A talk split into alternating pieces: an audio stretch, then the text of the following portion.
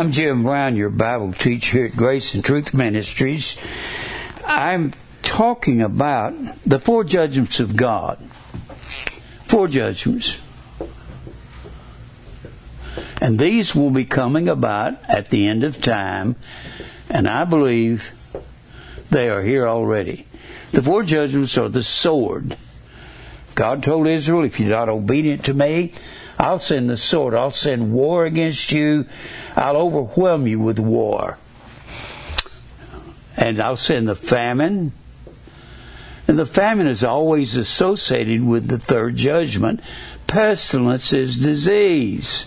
When you see those little babies over in Africa and they got bloated bellies, this disease is rampant in there, and water is scarce, clean water is scarce, and it's associated with the famine. And then finally I'll send the beast. Now, we've been talking about the beast. The beast is a world system. It is not a man. And I'll show you that. World system.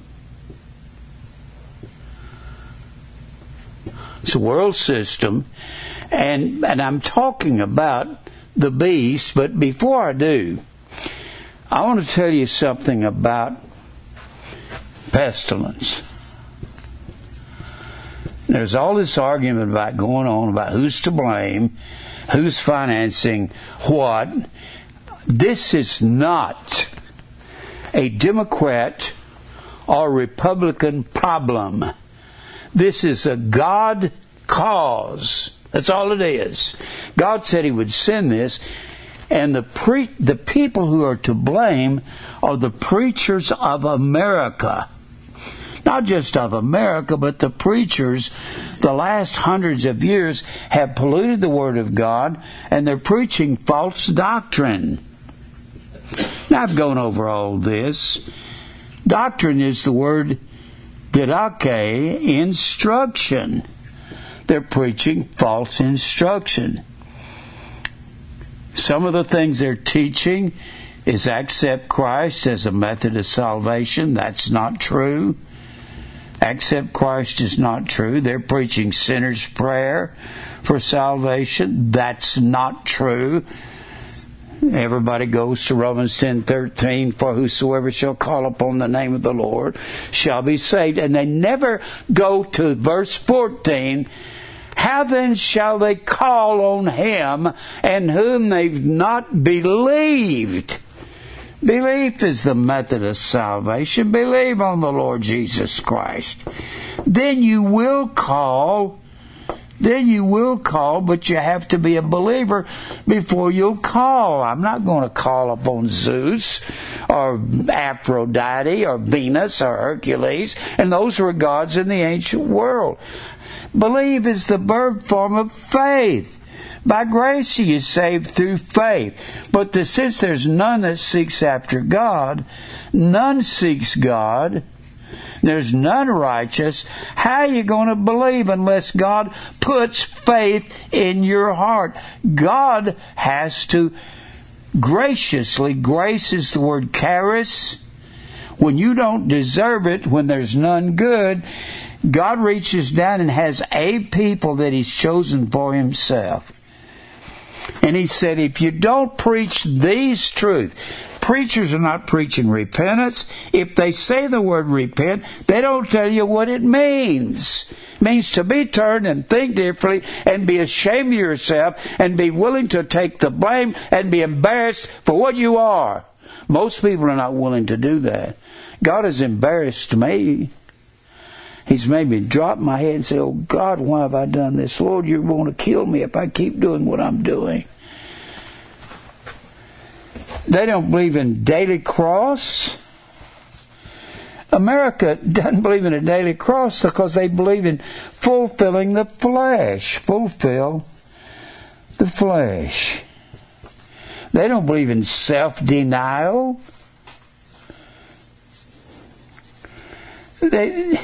Deny is the word arneomai, means to contradict.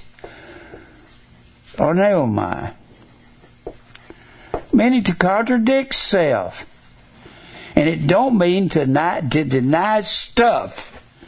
Contradict. Had a fellow told me one time, he said, I went out shopping and I saw this couch I wanted and I denied myself. I didn't buy it. I said, you didn't deny self, you denied couch. Deny self means to contradict your desires against the desires of God for your life. Now, the reason we've got pestilence, the reason for coronavirus has nothing to do with Democrats or Republicans. It's crazy. I don't care how serious it is or how serious it is not. I'll tell you what I did. I went online. I've Googled all of the viruses for the last 2,000 years. They had the same problems we have.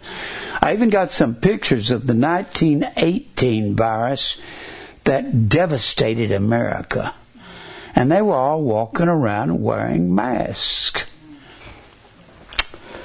Let me just read some things to you about these things.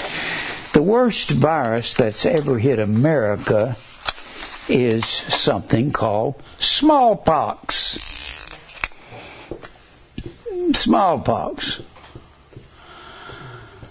About 25 to 50 million people died of smallpox in America. It was devastating. We've had so far, I've been checking, 243 to 240,000 people die in America of COVID-19. Oh boy, we hadn't had any problem compared to smallpox, have we? No. I went back to Athens in 430 B.C. Athens. The earliest recorded pandemic happened during the Peloponnesian War. Remember Peloponnesus? This was in Greece. Peloponnesus was that what I do with my, I don't want to go off of that too far. The Peloponnesus in Greece is this hand-like thing. There's a land bridge down here, and then there's Macedon up here, and that's the Peloponnesus. Now, let me tell you something about Athens. Their coronavirus. The earliest pandemic was in the Peloponnesian War after the disease passed through Libya, Ethiopia, and Egypt. It crossed the Athenian walls as the Spartans laid siege. As much as 2/3 of the population died. Oh boy, we ain't had nothing like that yet. The Antonine Plague. Antonine was 165 A.D. The Antonine Plague was possibly an early appearance of smallpox that began with the Huns that infected the Germans, and they probably went around blaming each other just like we're blaming China. I don't really care who started it. Let me tell you, it's the judgment of God, and all of these were the judgment of God, who passed to the Romans, and then returning troops spread it through the Roman Empire. Marcus Aurelius, he's the guy who was the emperor in the movie Gladiator when it started, the old guy. Remember that?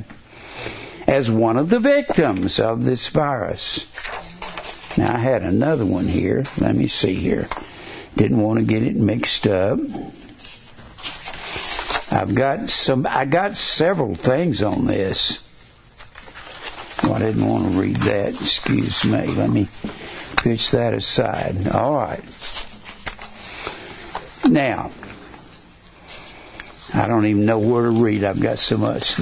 The Justinian Plague was in the Byzantine Empire. That was where Constantinople was. The Byzantine was the Eastern Empire of the Roman world. The Justinian Plague in 541 A.D. The plague changed the course of the empire. It changes politics, creating an apocalyptic atmosphere that spurred the rapid spread of Christianity. Oh, we needed that in 541 for Christians to spread out. Recurrences over the next 2 centuries eventually killed about 50 million people, 26% of the world population. There must have been 200 million in the world. It is believed to be the first significant appearance of the bubonic plague, or what they call the Black Plague. Whew. That's the most devastating in the history of the world, the Black Plague. It was unbelievable. That killed 75. Now, you say, couldn't they keep track of it? No more than we can. 75 to 200 million deaths. And the amazing thing, that plague, the bubonic plague was running rampant in the 1300s while the Roman Catholic Inquisition was at its height. The Inquisition is where the Roman Catholics were killing the Protestants, killing the Albigans family, the Cathars, the Waldenses, the Huguenots, and these families came to America and said, we will purify this new land of all Roman Catholic influences, and they called themselves Puritans because of that, and they outlawed Christmas and Easter and all these Roman Catholic unholy days. The plagues have altered Christianity. Now, the Justinian Plague, about 50 million people killed, and the bubonic plague was a part of this.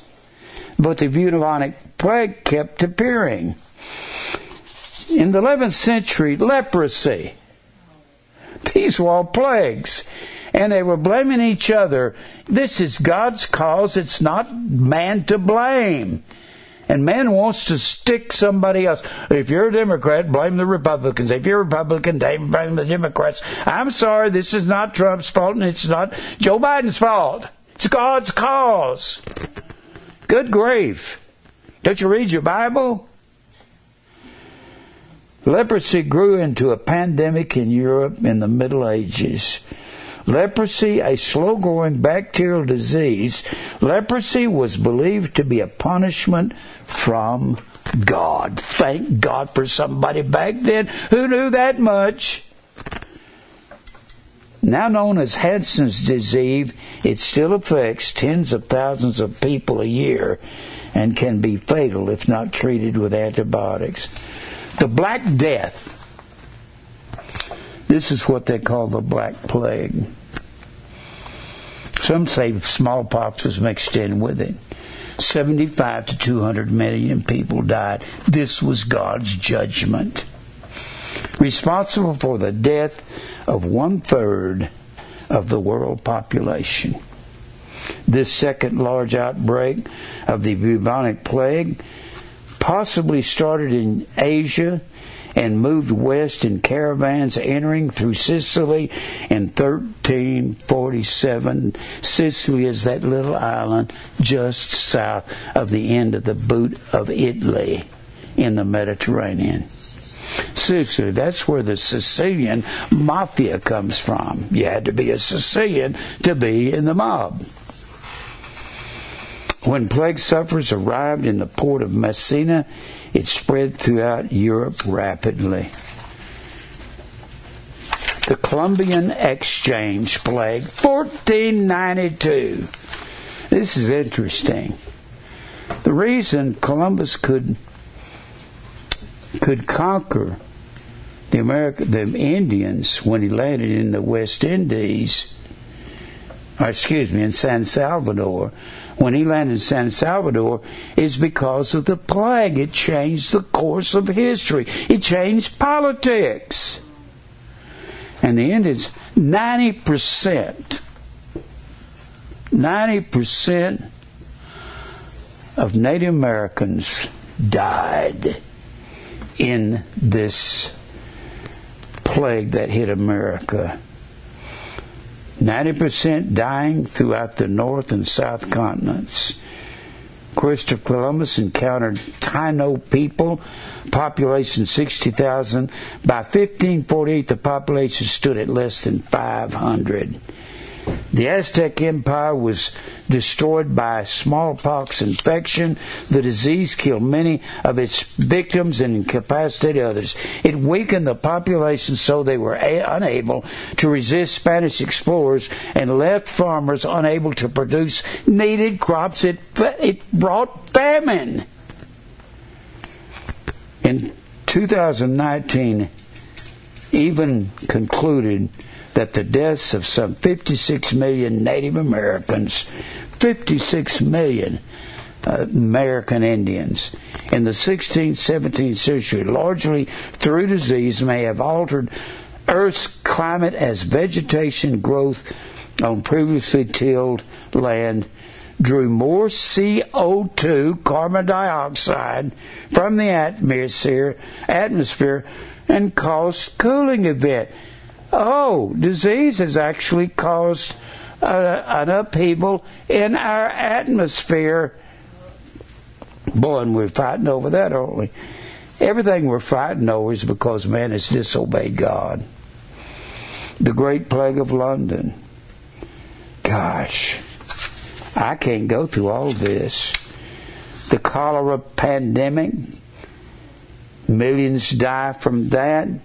That was in the 1500s. Fiji measles pandemic killed 40,000 people, died. The Russian flu pandemic of the Fijian pandemic was 1875. The Russian flu pandemic was 1889. The first significant flu pandemic started in Siberia and Kazakhstan, traveled to Moscow and made its way into Finland and then Poland, where it moved into the rest of Europe. By the following year, it had crossed the ocean into North America and Africa. By the end of 1890, 360,000 had died. How does this make you feel? What do you think COVID-19 is? It comes from God.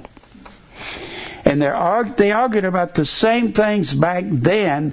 Well, it's your fault. It's their fault. It's the Spanish fault. It's Great Britain's fault. The Spanish flu wasn't named because it came from Spain. It's because Spain would not print certain things. They would forbid people to print, so they just called it Spanish flu. The Spanish flu. 50 million deaths worldwide. 1918. That's what they call that flu that hit America in 1918.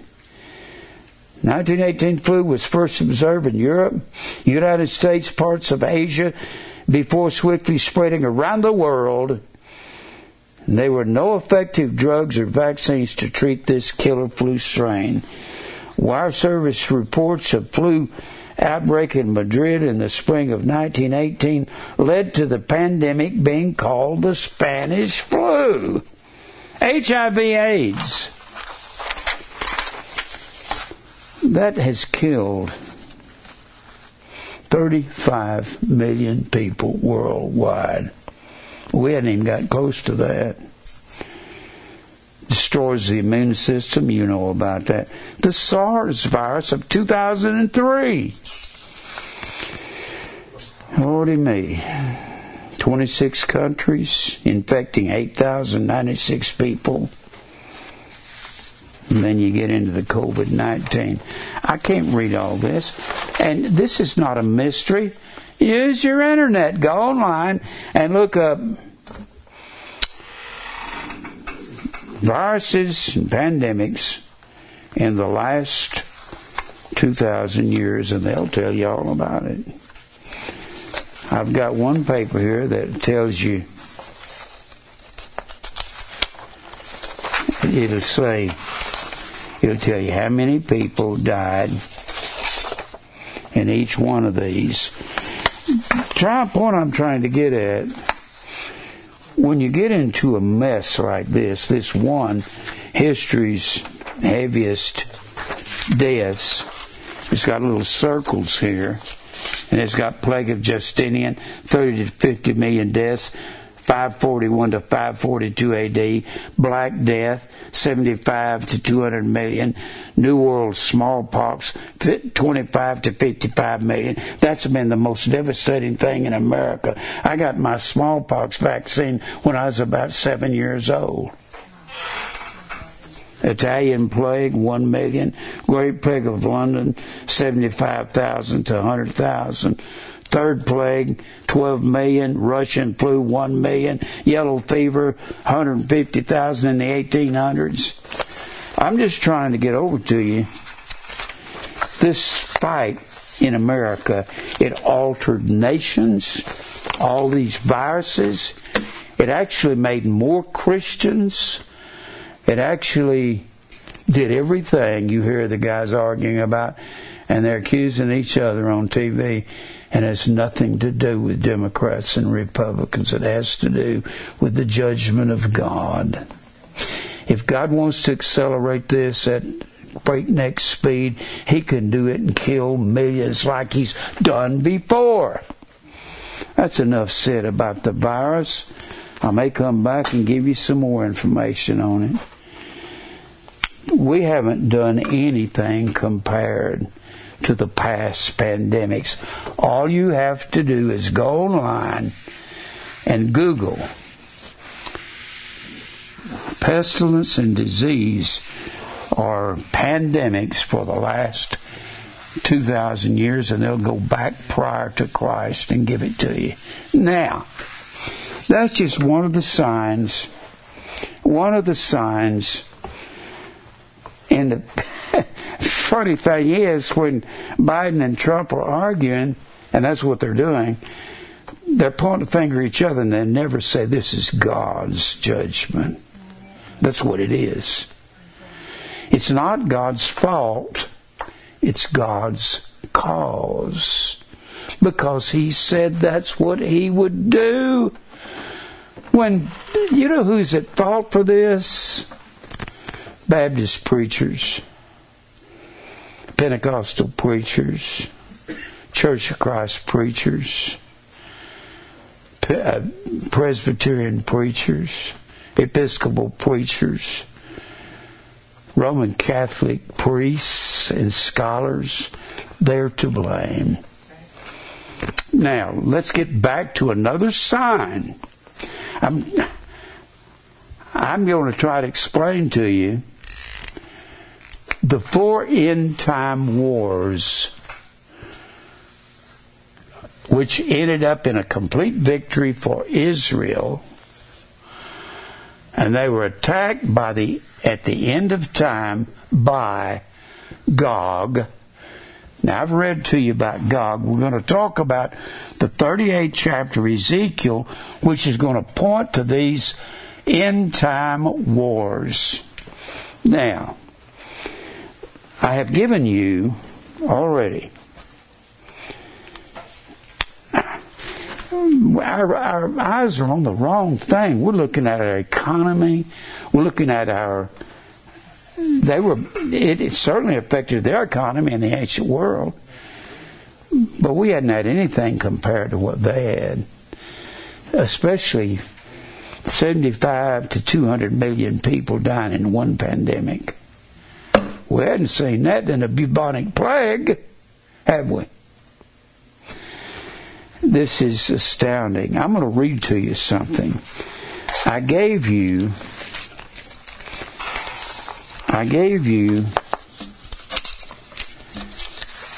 this paper here a couple weeks ago. This is where all of these nations, I've already pointed out because Israel did not obey God. That's what it's all about. Because they did not obey God. For 500 years, while they were a nation, everything that's going on with the viruses, all these viruses were from God. That's where they came from. It's not just our virus. The coronavirus so far is a pansy virus compared to the smallpox, compared to the Black Plague, compared to bubonic plague. It's small potatoes. Don't think that God can increase it, because that's what he would do to destroy people in the old world, to destroy Israel. It all came about. Everything, the virus, all these plagues, all these pestilence came about because of what Israel did while they were a nation. That's not just coronavirus. That's everything that everybody's been doing. Preaching lies and false doctrine. And I've been studying these plagues and the four judgments of God since 1964. When I was a young preacher. And I found out all the time they were a nation from 1st and 2nd Samuel, 1st and 2nd Kings, 1st and 2nd Chronicles.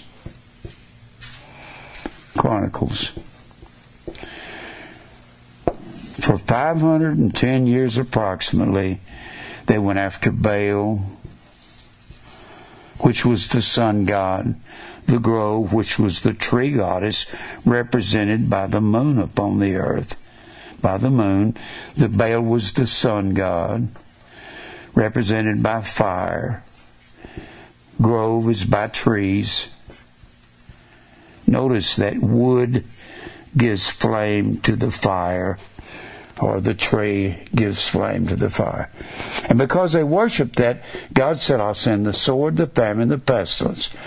All you have to do to see the famine is read these books, 1st and 2nd Kings, 1st and 2nd Chronicles. And that'll tell you all about God bringing famine upon Israel, bringing judgment, crushing them under the hand of their enemies, because they didn't obey him. And probably the worst thing they did, they did not keep their sabbatical years. 1, 2, 3, 4, 5, 6, 7. 1, 2, 3, 4, 5, 6, 7. 1, 2, 3, 4, 5, 6, 7. 1, 2, 3, 4, 5, 6, 7. You say, Jim, why do you put that on the board over and over? Because you have to count the number of these that they did not keep. They were supposed to let the land lie fallow in Leviticus, the 25th chapter. And they had 70 sets of these sabbatical years. So that was 70 times 7. That's the 70 weeks of Daniel. And God's going to measure out 70 years when he carries southern Judah off to Babylon.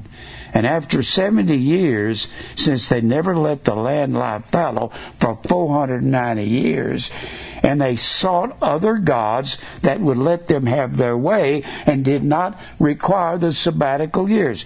The 70 weeks of Daniel is the most important point of prophecy from Genesis to Revelation. There's nothing more important than that. That's what all prophecy is about.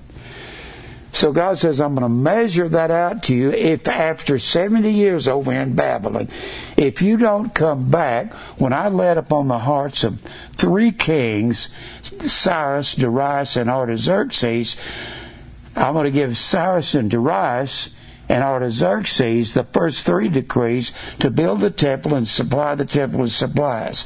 I'm going to give Artaxerxes in his mind, the 4th decree in Nehemiah, the 2nd chapter, to rebuild the city. And from the going forth of that commandment to restore and build Jerusalem to Messiah the Prince, that would impute unto Jesus when he walks into Jerusalem as they're crying Hosanna, which means God save the King. God save King Jesus.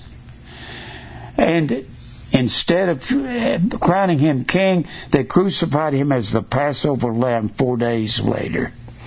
Passover lamb.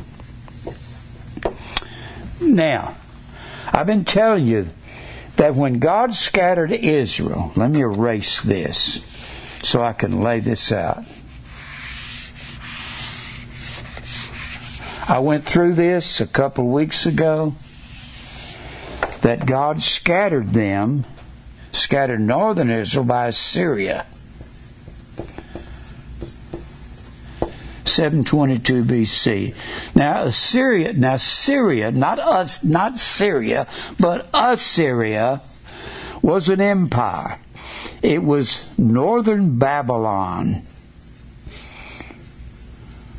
So it's a form of Babylon, and in 722 Assyria, under Tiglath-Pileser and under Shalmaneser, Sennacherib, these Assyrian kings carried northern Israel away.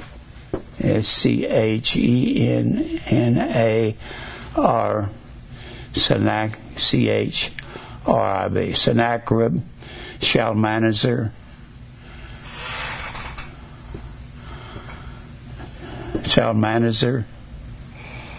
M-A-N-A-S-E-S-A-R, and Tiglath-Pileser. Tiglath, what a name.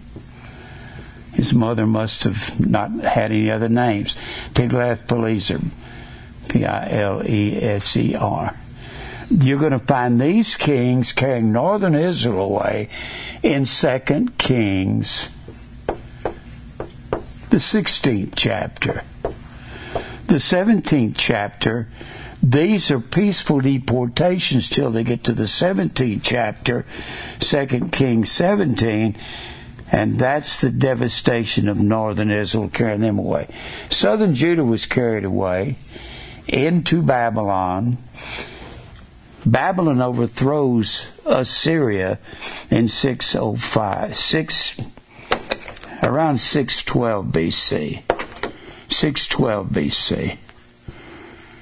And then Babylon overthrows Assyria around 612. And then Babylon carries Israel away, or southern Judah. Judah is the two southern tribes. That is Judah and Benjamin. These are the 10 northern tribes that northern Israel carries away. And carries them away into Babylon. Then Babylon rules Israel until they are overthrown by Persia. Babylon, of course, is overthrown by Persia in 539 BC.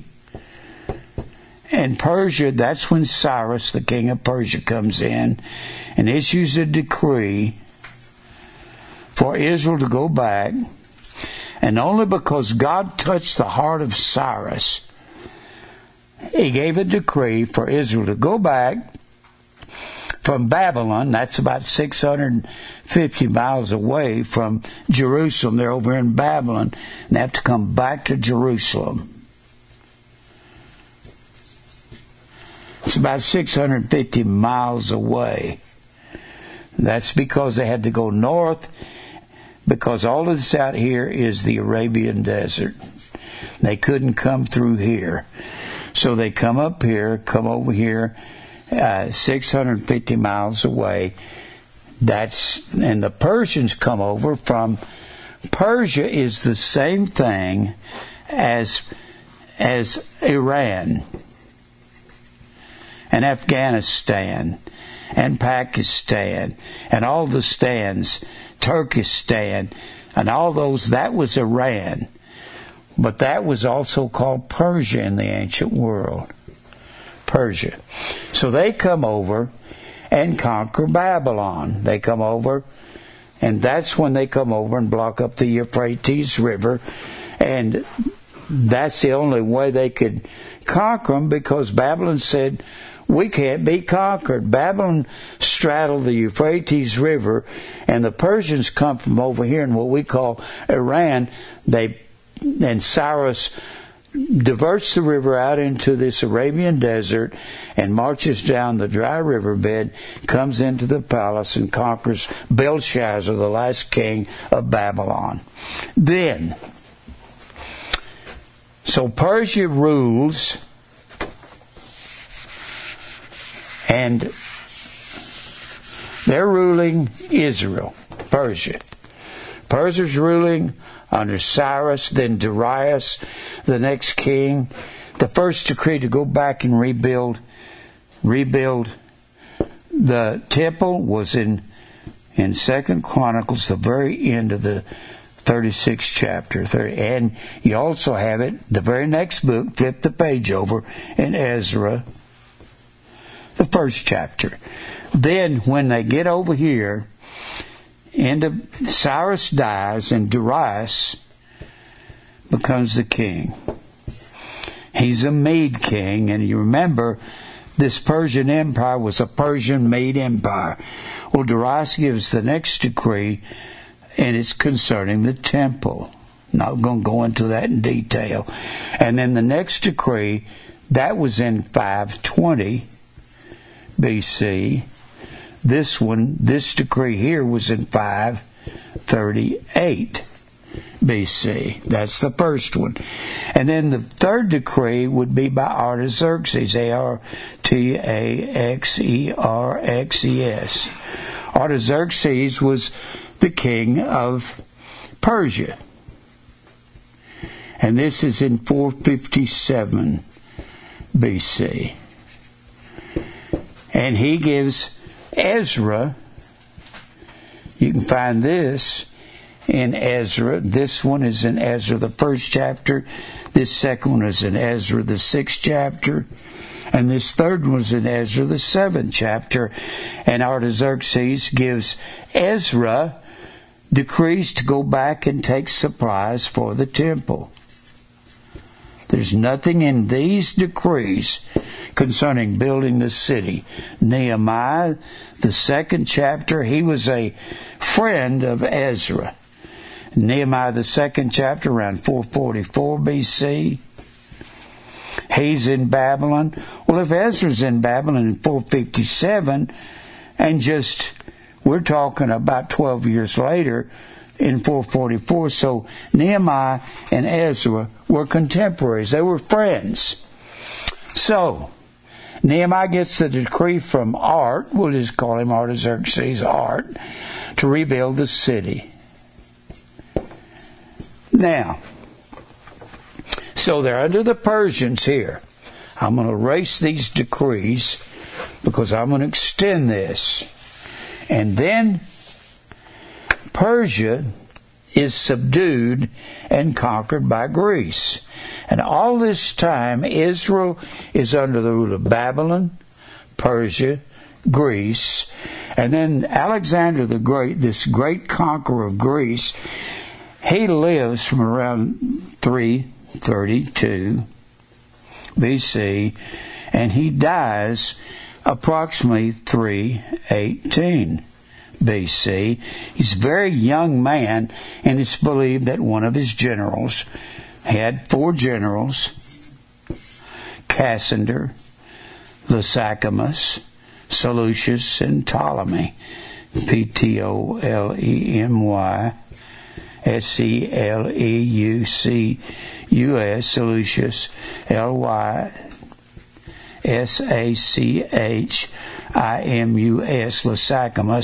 and Cassander. And they did not really have an empire, but Seleucus tried to build an empire. He kept trying to conquer Egypt, which was Ptolemy, and he wanted to build his own empire, but he never conquered that, and they fell under the rule of Rome. They were subjugated, means to make them subjects of the Roman Empire.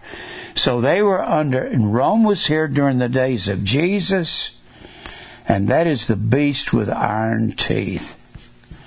Iron is a sign of Rome all through the Bible. And then Rome ends up attacking Israel in 70 A.D., under Titus, the Roman general. So they're being ruled by the world all through here. 70 A.D. And Israel is scattered all over the world. And I read to you out of this paper, God's judgment on Israel and Judah. And I read to you how that in 70 A.D., I'm going to read part of this again. In 70 A.D., the destruction of Jerusalem and Israel siege was a 143-day period. Before the siege was concluded, 600,000, some say 1,100,000 Jews were slain, with thousands more left in captivity. After Titus, the Roman general, there was no history in Israel for 60 years. No history. Were they free? No. They're being ruled. They were scattered all over the world, and they were being ruled. There was one last attempt to win Jews' freedom from the Romans. This was from a false Messiah. His name was Jesus Bar Kokhba, overwhelmingly crushed. What was left of the city was leveled and the foundations piled up. 2 years later, Romans began rebuilding the city and renamed it Aelia. This is what they called Jerusalem. A-E-L-I-A. The Romans renamed it A-E-L-I-A. Aelia Capitolina, C-A-P-I-T-O-L-I-N-A. And then for 200 years, Jews were forbidden from even going into Jerusalem. Then they began to be controlled. By forces all over the world. I'll read a bunch of them real quick. 614, the Persian general king Chosroes II seized the city and slaughtered 60 million Christians. Then just 9 years later, in 628, Heraclius made peace with the son of the invader Chosroes. Then they went under the rule of Omar Khalif in 637, just 51 years later.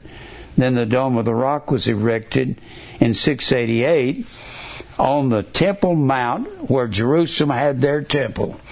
No one's going to remove the Dome of the Rock. That was in 688 B.C.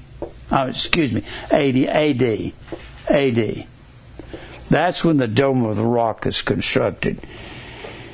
Then 969, 40 years later, Shaikh Khalif, a Khalif was like a high priest of Egypt, took over. Then Khalif Hakim in 1009, and then A.D. 114, 30,000 churches in Palestine had been pillaged and burnt. 1016, 2 years later, persecution was stopped only when Hakim became convinced that he was divine. This was a Muslim. Then the Seljuk Turks drove out the Egyptians, slaughtering 3,000, residing within the walls. And then 1099, the first Christian crusade came about when they began to slaughter and pursued by those so-called Christian knights. And then Saladin the Great comes in 188 years later,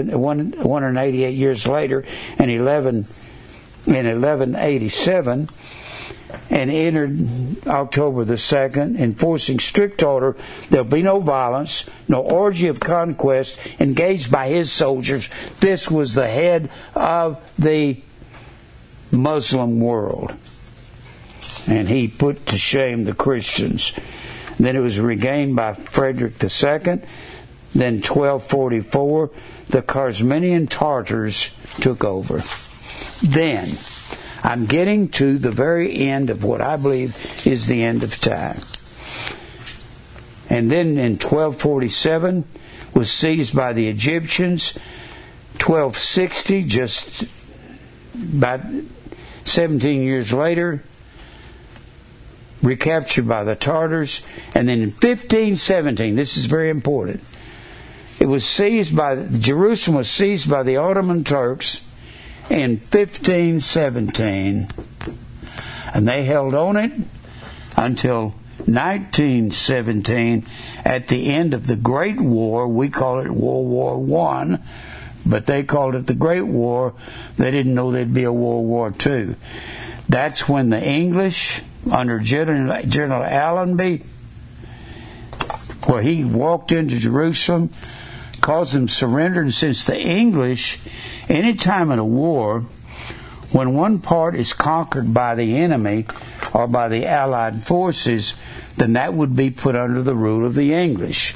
So they had an Englishman, this Englishman named Balfour, Arthur Balfour, issued the Balfour Declaration. And the Balfour Declaration was issued in 1920, and it was there till 1948. When the Balfour Declaration expired,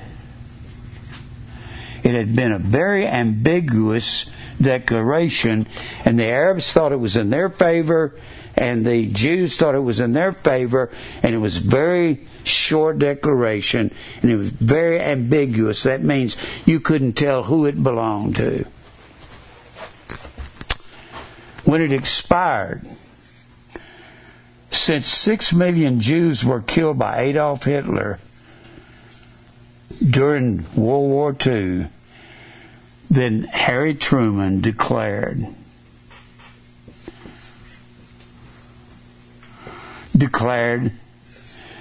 Israel a nation for the first time in 2,600 years, when they were carried away, and Jerusalem went up. Well, it wasn't under the rule of the Jews yet, not in 1948. It didn't become Jerusalem. The key verse, Luke 21:24, the Jews shall fall by the edge of the sword. They fell by the edge of the sword all these 2,600 years. And they'll be led away captive in all nations, and Jerusalem shall be trodden down of the Gentiles until, that's the key word, this whole section of Luke 21 is about Israel falling. Until the times of the Gentile rule over Israel is fulfilled, and that's right now in this generation. What I want to do, I had to reset that. I want to take you from this into this 1948 war to present day time. Luke 21:24.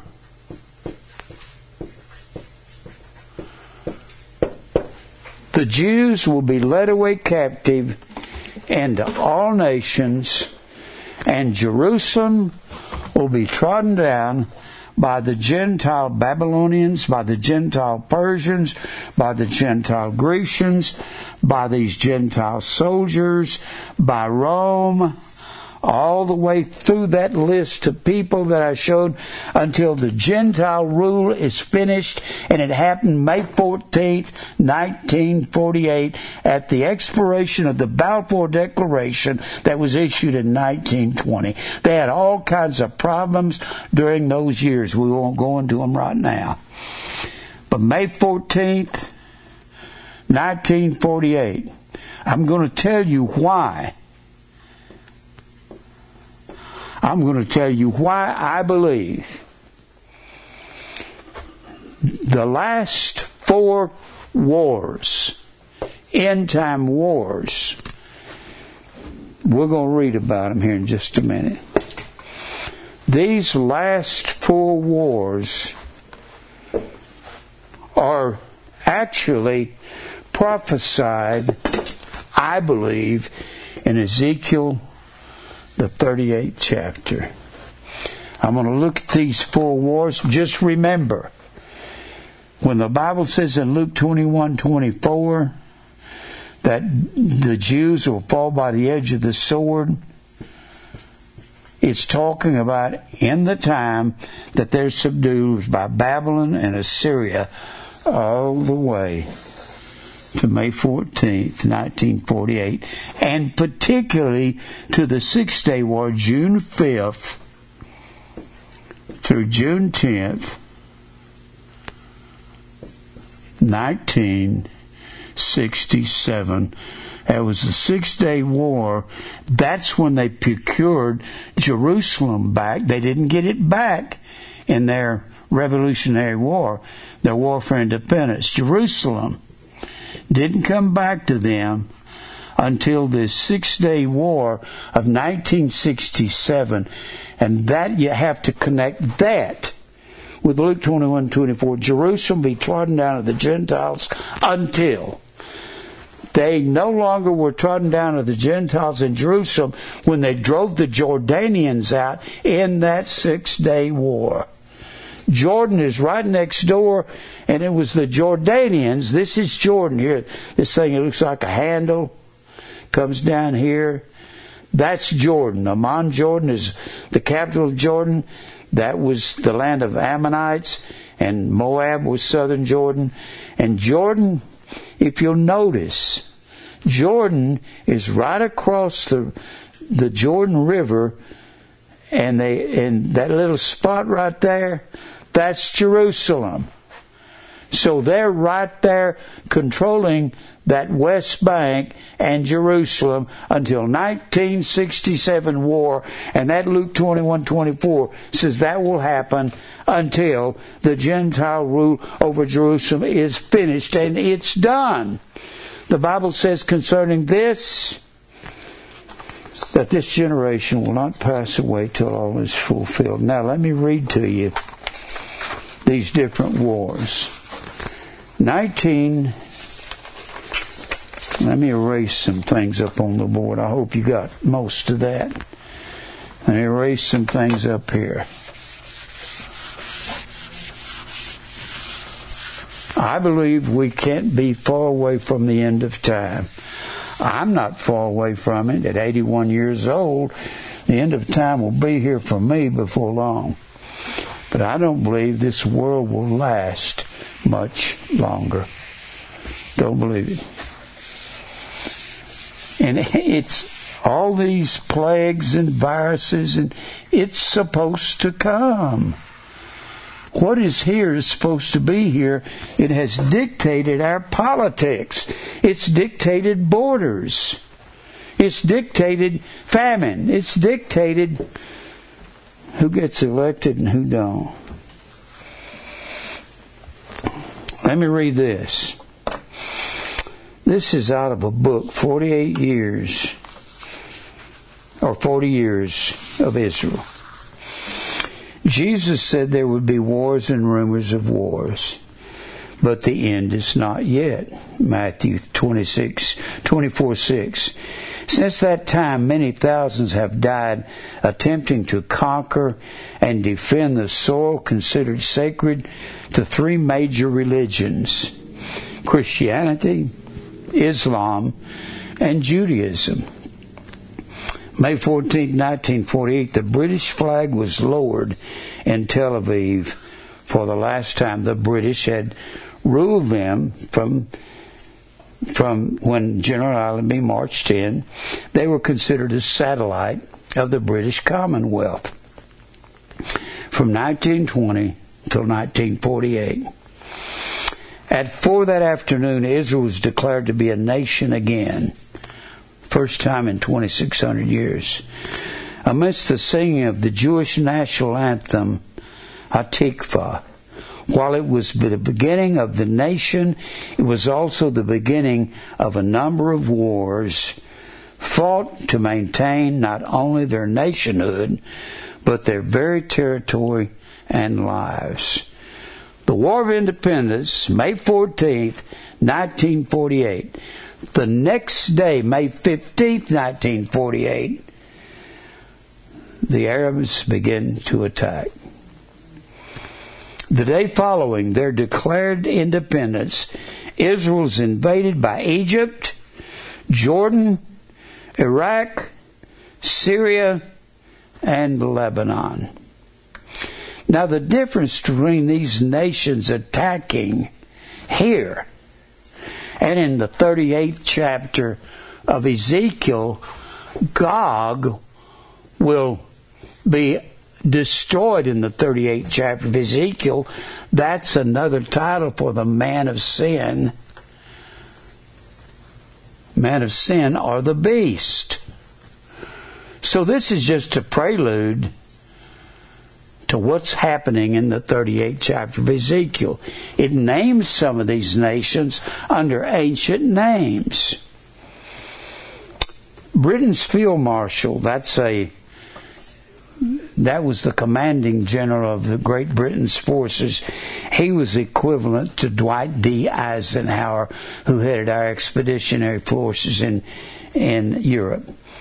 Britain's Field Marshal Montgomery predicted that it would take the Arabs but 8 days to drive the Jews into the sea. 9 months and 4 days later, Israel not only survived, but had come out with much strengthened, with 23% more territory than they had been allotted in the 1947 petition of land that they gave to them, anticipating this declaration of a nation. The Arabs outnumbering the Jews almost 40-1. Now this is why I believe these 4 wars, they are outnumbered, fantastically outnumbered, and they win all 4 of them.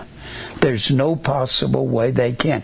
That's why I believe there's got to be a remnant in Israel. A remnant would be at least a portion of literal Israel that's going to believe these truths. But there's only one way they can believe. In John 14, Jesus said, "I am the way, the truth, and the life. And no man comes to God the Father but by me." If there's a remnant in Israel due to these wars, they're going to have to come through Jesus. I believe. Did you know the Israelites don't have any idea what they believe about Jesus? They say he was a good man, but he wasn't God. And when you hear these 4 wars, you're probably going to understand why I'm saying this. They were outnumbered 40-1. The Arabs outnumbering Israel 40-1 had a very simple battle plan. Egypt was to attack from the south. Egypt is going to attack Israel. Here's Israel. And here's Egypt down here. Egypt, Mediterranean Sea, and they're going to attack from the south. Now, they'll attack from the south with 10,000 men, sweep up the Negev. This is the Negev desert down here. You remember when Elijah ran the full length of Israel into the Negev and found a juniper tree and sat down under it, said, "God, kill me," and that's another story. Toward Tel Aviv, with half the force, 10,000 men swept up the Negev towards Tel Aviv, with half the force, and the rest would move toward Jerusalem. Lebanese, Syrian, and Iraqi forces would move down from the north. This is Lebanon up here, or it's old ancient Tyre and Sidon. Tyre and Sidon, and with Lebanon, with the Syrians. Syrians are here. Well, not that high, not that low. The Syrians are up here, Syria, and they're going to come in from the north. From the north, and Iraqi forces would move down from the north. Iraq, over here, Babylon. They're going to come down with the Syrians through Galilee. This is Galilee, northern Israel. Galilee is a section up here, and it's talking about all this section up here. And the Jordan River runs down into the Dead Sea. Well, it's not that big. It's long and narrow. So Syria's coming from the north. Iraq's coming from the north. Egypt's coming from the south.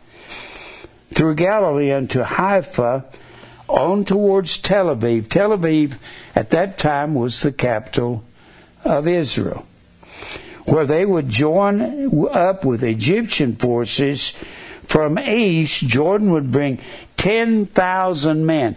Here's Jordan here. Over here. That's Jordan. And they're going to come with 10,000 men from the east. 10,000 from Egypt to occupy the West Bank and capture the old city of Jerusalem and lay siege to the new city. The outcome of the war was probably determined more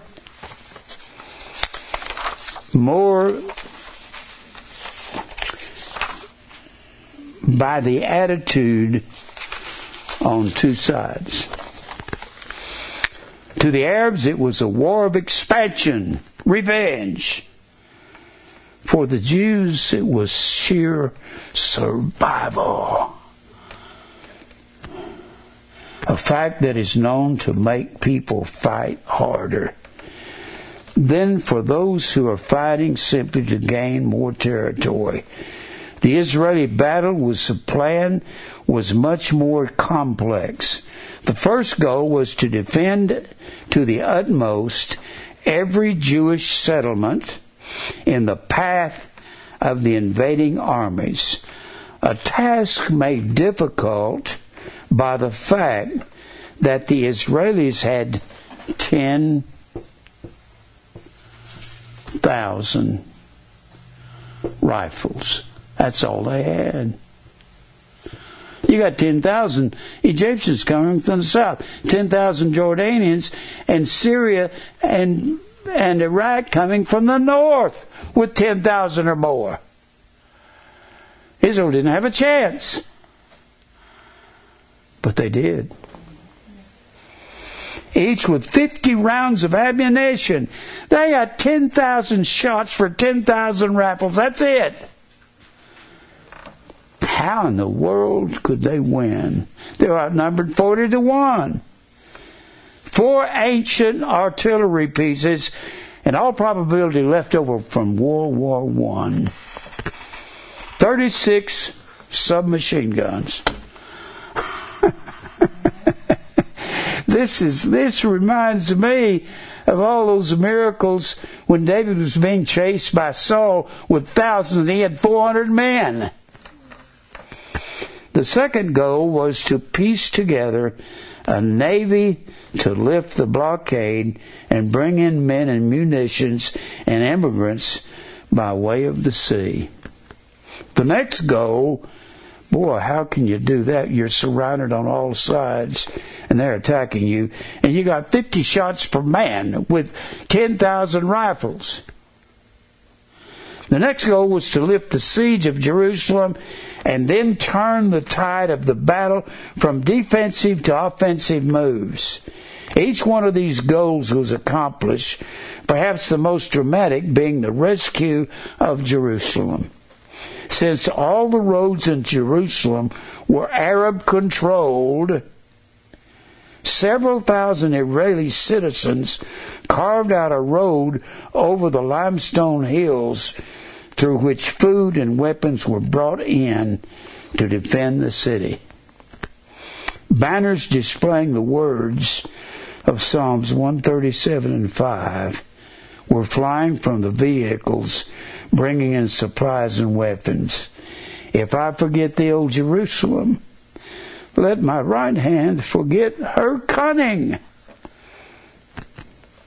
The heaviest fighting occurred between May 15th, when the war started, and June the 11th, after which time a 4-week truce was arranged by the United Nations.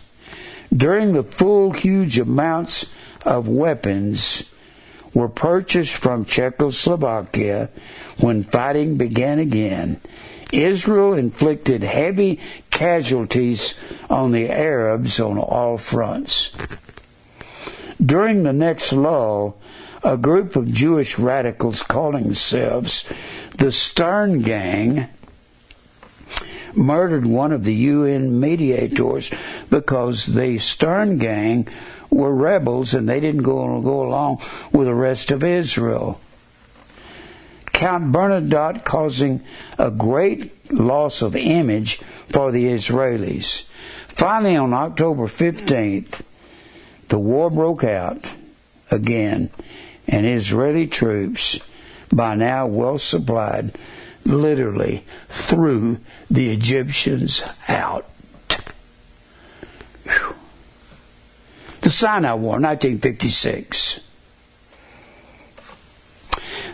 Each one of these wars, the Jews have overwhelming odds against them. We have to be close to the end of all things. October 1956, Egypt, Syria, and Jordan prepared themselves again to encircle Israel. At the same time, Egypt had seized control of the Suez Canal Company. That's a canal that goes between the Mediterranean Sea down through the border of Egypt, down into the Red Sea area, and that empties out into the seas below that continent, and it occupied all Sinai. The British and French, moving against Egypt in retaliation for closing the Suez, made sudden air attacks, knocking out Egyptian air power. Israel seized the moment to launch an attack, overrunning and clearing the Sinai Peninsula, destroying or dispersing about a third of the Egyptian army. The Suez runs down through here. They built a canal through there. That was the Suez Canal is one of the most important canals in the world. It gives you a ocean way or a waterway down here to these nations down here. So the Suez Canal is not just a canal. It is what supplies everybody with ammunition. And they were capturing the quantities of Russian-built equipment. Israel took about 5,600 prisoners, killed somewhere between 2,000 and 3,000 Egyptians, while suffering 171 killed. We're talking about 171 against 3,000, and 600 wounded. So they were overwhelmed, but they overwhelmed their enemies. The situation of the Middle East at that time became so tense that they feared Armageddon was just around the corner. When Britain and France attacked Egypt, Egypt sank every ship and barge in the Suez Canal in an attempt to close it to Western shipping. That's how important it was. Russia threatened to come to Egypt's aid, and the United States quickly promised to back Britain if Russia did jump in on Egypt's side. By December, however, the UN troops were able to restore order and to persuade Israel to pull its troops out of Sinai, a decision it would later regret. The Six-Day War, let me give you a little bit on that. How much time do I have, Mike? 23. How much? 23. Let me see if I can get through these other wars. 6-Day War, 1967. All during the early 1960s, minor border skirmishes and Arab terrorist attacks came, followed by the reprisals by Israel. In 1966, Nasser, Gamal Abdel Nasser, he was the head of Egypt when I was a teenager. I remember him well. Nasser made a pact with Syria in the event of an Israeli invasion. In 1967, terrorist attacks and Syrian bombardment of Israel villages in north continued.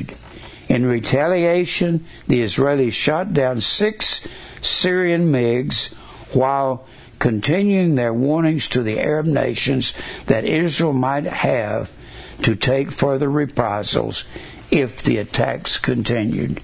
Nasser, Egypt's president, Nasser began amassing troops in the Sinai. Remember, the Sinai is right below Israel. That's where Moses traveled those 40 years. Nasser began amassing troops in the Sinai, at the same time forcing the UN peacekeeping force to withdraw, threatening this time to completely destroy Israel. Finally, Nasser, the head of Egypt, closed the Straits of Tehran, threatening to blow up any shipping vessel bound for Eilat, a city down in the south. When another war with Arab nations seemed inevitable, Israel decided to seize the advantage, with several lightning air raids beginning on June 5th. Israeli Mirage and Mystère jets, which they had procured from the French, succeeded in destroying most of the air power of Egypt, Jordan, and Syria. I saw a special on that on TV. They said when this broke out, these jets, it's not but about 2.5 minutes in a supersonic jet from Jerusalem to Egypt. We're talking about I don't know how fast they go, 600-700 miles an hour. They're breaking the sound barrier. So they're just minutes from Egypt. They flew to Egypt, destroyed the entire Egyptian Air Force while the soldiers were in there, or the pilots were in their hangars drinking coffee. They destroyed the whole Air Force. This special said the Israeli pilots were deadly. They didn't fire on their enemies till they saw the whites of their eyes. That means they didn't fire at a long distance. They got right up on them. That took lots of guts. Got right up on them. That's an old saying. Don't fire till you see the whites of their eyes. Be right up on them. I used to, when I was a singer, I traveled in these military bases, and I was out at Luke Air Force Base one time, and I was sitting at a table with a bunch of jet pilots. And they started talking about the greatest pilots in the world. One of the pilots said, the United States has got the greatest pilots in the world. And another one of the guys piped up and said, except for the Israelis. He said, you're right. Except for the Israelis. Now, let me finish this.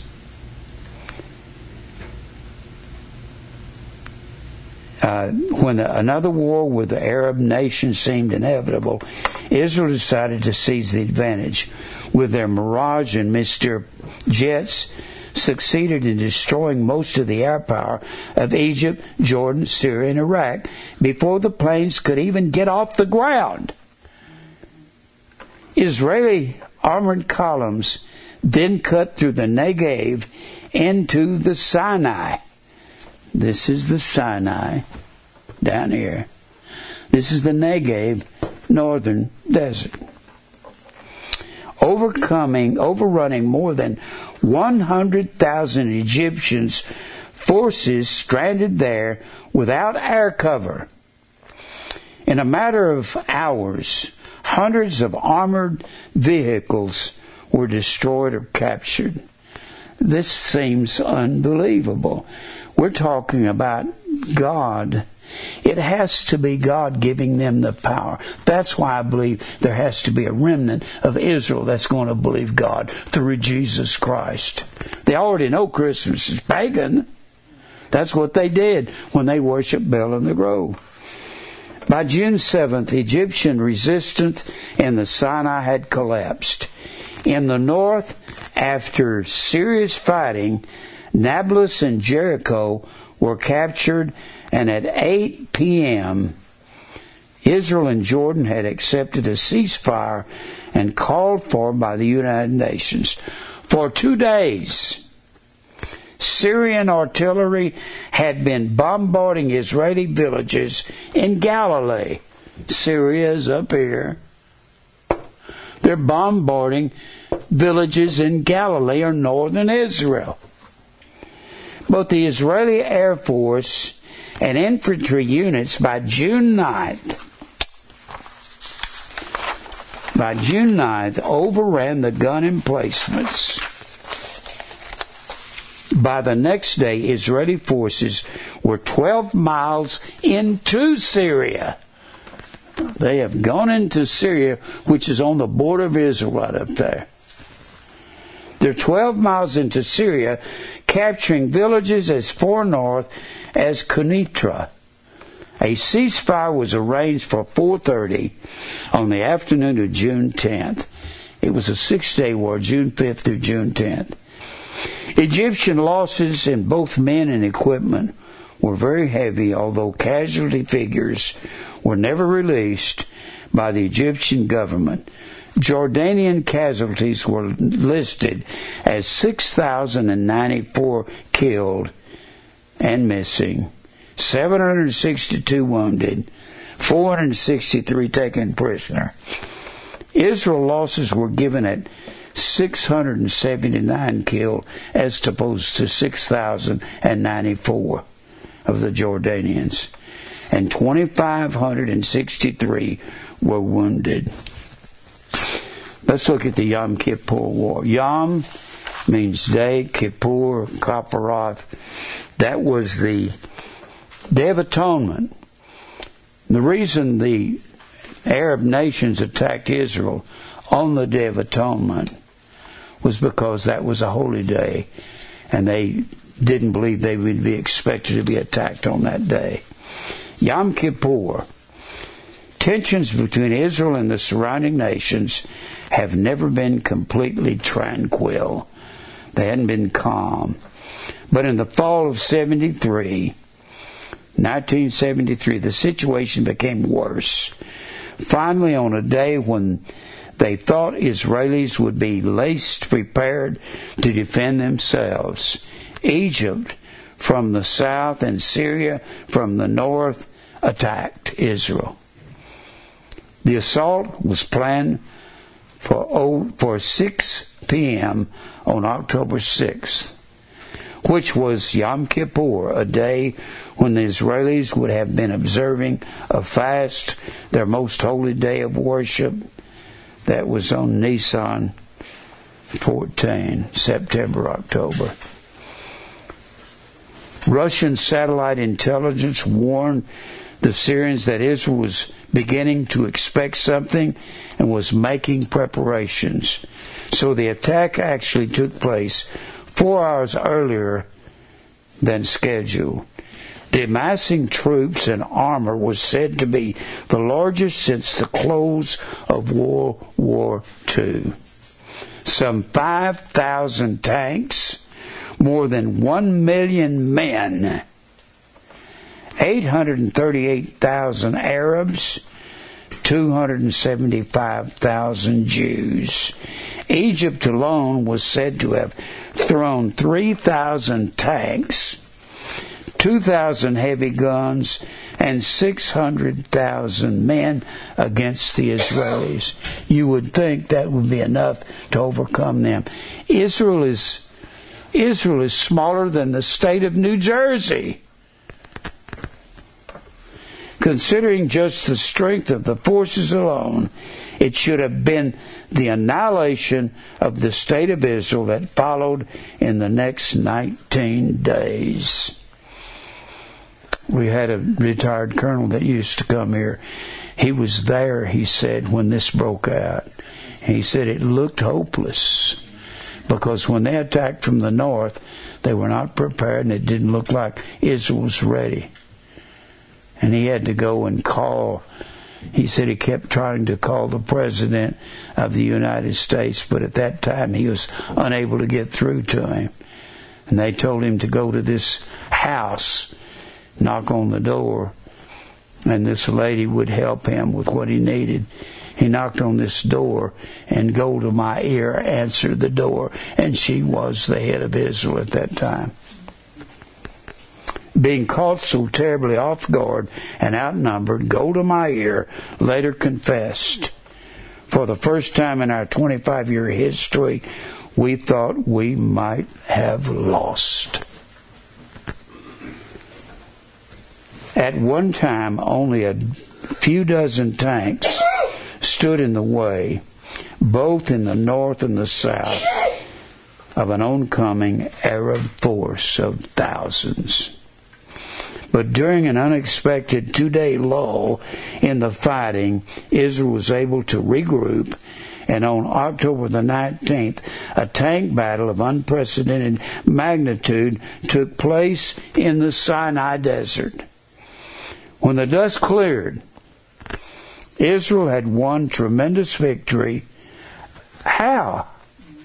You remember those numbers? 838,000 Arabs against 275,000 Jews, and the Arabs had 3,000 tanks, 2,000 heavy guns, 600,000 men against the Israelis. 600,000 is more than we had in the Vietnam War.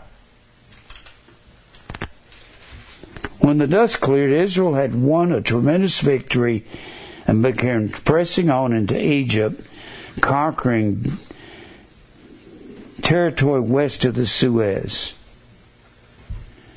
In the north, Israel began pushing the Syrians back, and by the time of a ceasefire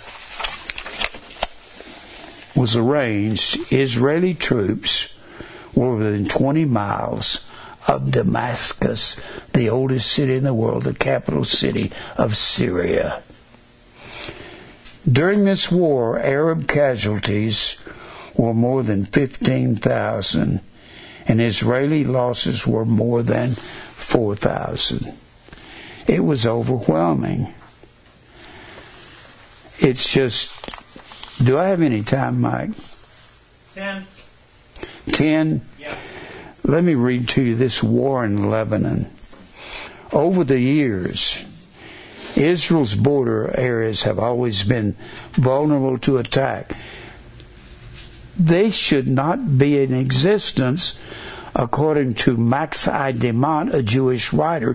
He said they, with all they've been under, they should have disappeared with the Anu, A-N-U. Anu was a tribe of ancient people that just disappeared.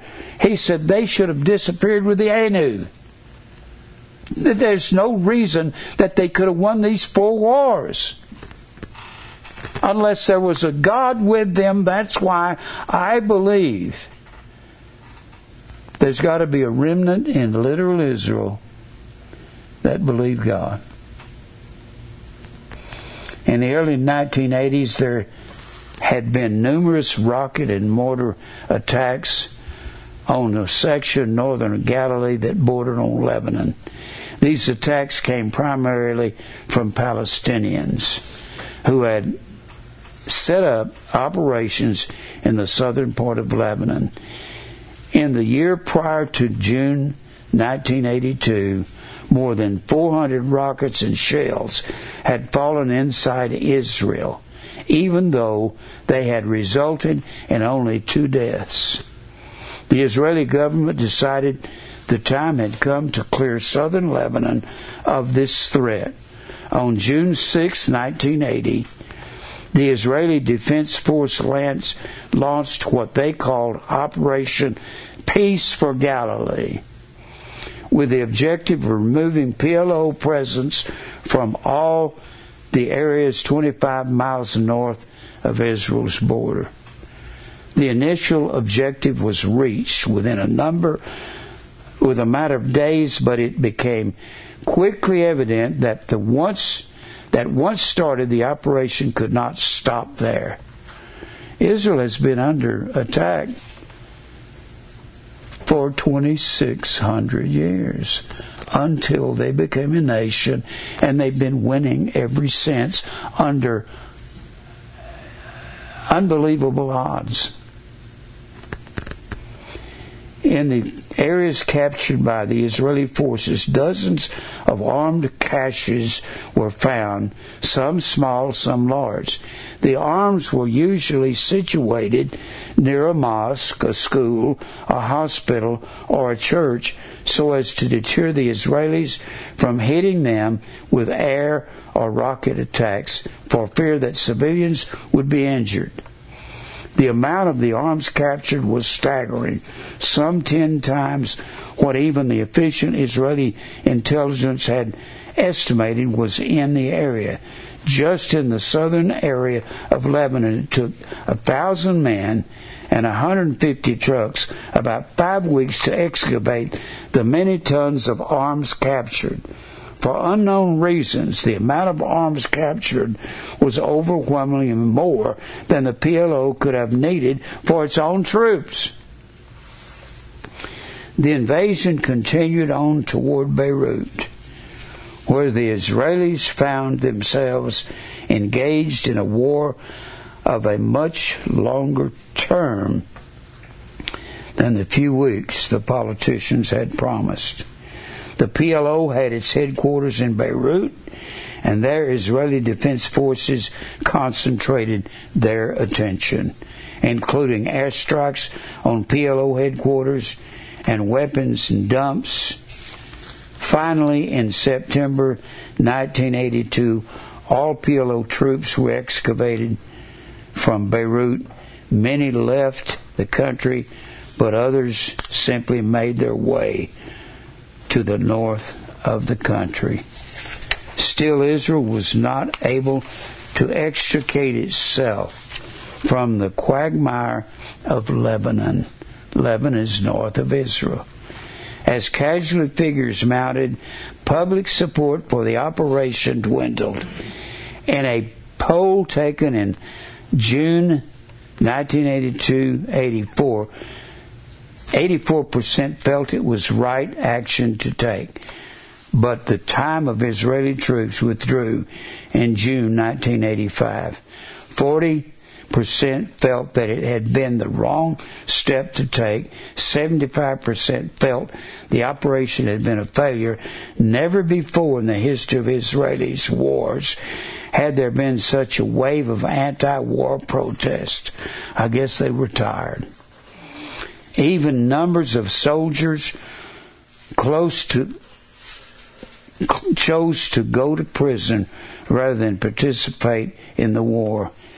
In mid-June 1985, Israel completely withdrew from Lebanon. Even then, there was declared a buffer zone that would continue to be patrolled by Israeli troops to prevent the return of PLO troops. By the time of the withdrawal, more than 650 Israeli soldiers had died.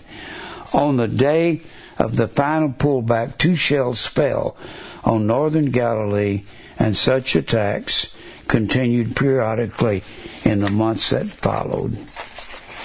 That's the wars, and I believe they could not have won. They're totally outnumbered every time. I believe that's a sign of the end of time. that were upon it. The Bible says they'll fall by the edge of the sword. Well, look at that in, get your Bible and look at Luke 21:24. Luke 21.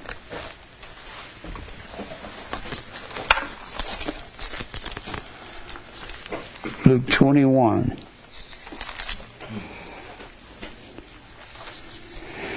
Look at verse 20. When you shall see... Do I have any time, Mike? 3. When you see Jerusalem encamped by armies, that's back here when Babylon carried them away. And verse 24, they shall fall by the edge of the sword. They fell to all of those nations by the sword, and shall be led away captive into all nations, and Jerusalem shall be trodden down of the Gentiles. Notice it doesn't say Israel will be trodden down, but Jerusalem, until the time of the Gentile rule is fulfilled over Jerusalem in June 5th through June 10th, 1967. And then it gives you other prophecies until the Gentile rule is fulfilled. And then it gives you other prophecies, and it says in verse 28, when these things begin, when Jerusalem is no longer falling to the Gentiles, and that happened in 1967, when it begins to come to pass, then look up and lift up your heads, for your redemption draweth nigh. The redemption of our bodies. We'll go out to meet the Lord in the air. We have to be in that generation. And verse 31, so likewise ye, when you see these things come to pass, when they begin, know that the kingdom of God is nigh at hand. Verily I say unto you, verse 32, this generation shall not pass away till all is fulfilled. This is not the word this, it's the word aute, A-U-T-A. It means her generation, Israel's generation, the generation of A-U-T-A. Doesn't say this. It doesn't say that. It says her generation, A-U-T-A. Ada's feminine gender is talking about Israel or the church.